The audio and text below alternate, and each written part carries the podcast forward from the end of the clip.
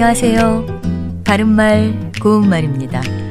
예로부터 우리나라에서는 이웃끼리 힘든 일을 거들어주면서 서로 간에 품을 지고 갚고 하는 아름다운 풍속이 있어 왔습니다. 이와 같은 것을 품앗이라고 하지요.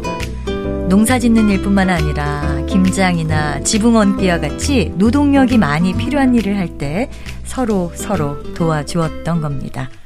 품앗이란 말은 어떤 일에 드는 힘이나 수고를 뜻하는 명사인 품과 아따라는 동사의 명사형인 아지가 합해진 말입니다. 아따는 다음에 품이 필요할 때를 위해서 상대방에게 먼저 품일을 해주다란 뜻으로 모심기 할 때마다 동네 사람들이 품을 앗아주었다 이렇게 쓸 수 있는 표현입니다. 품앗이 중에는 말 품앗이도 있습니다.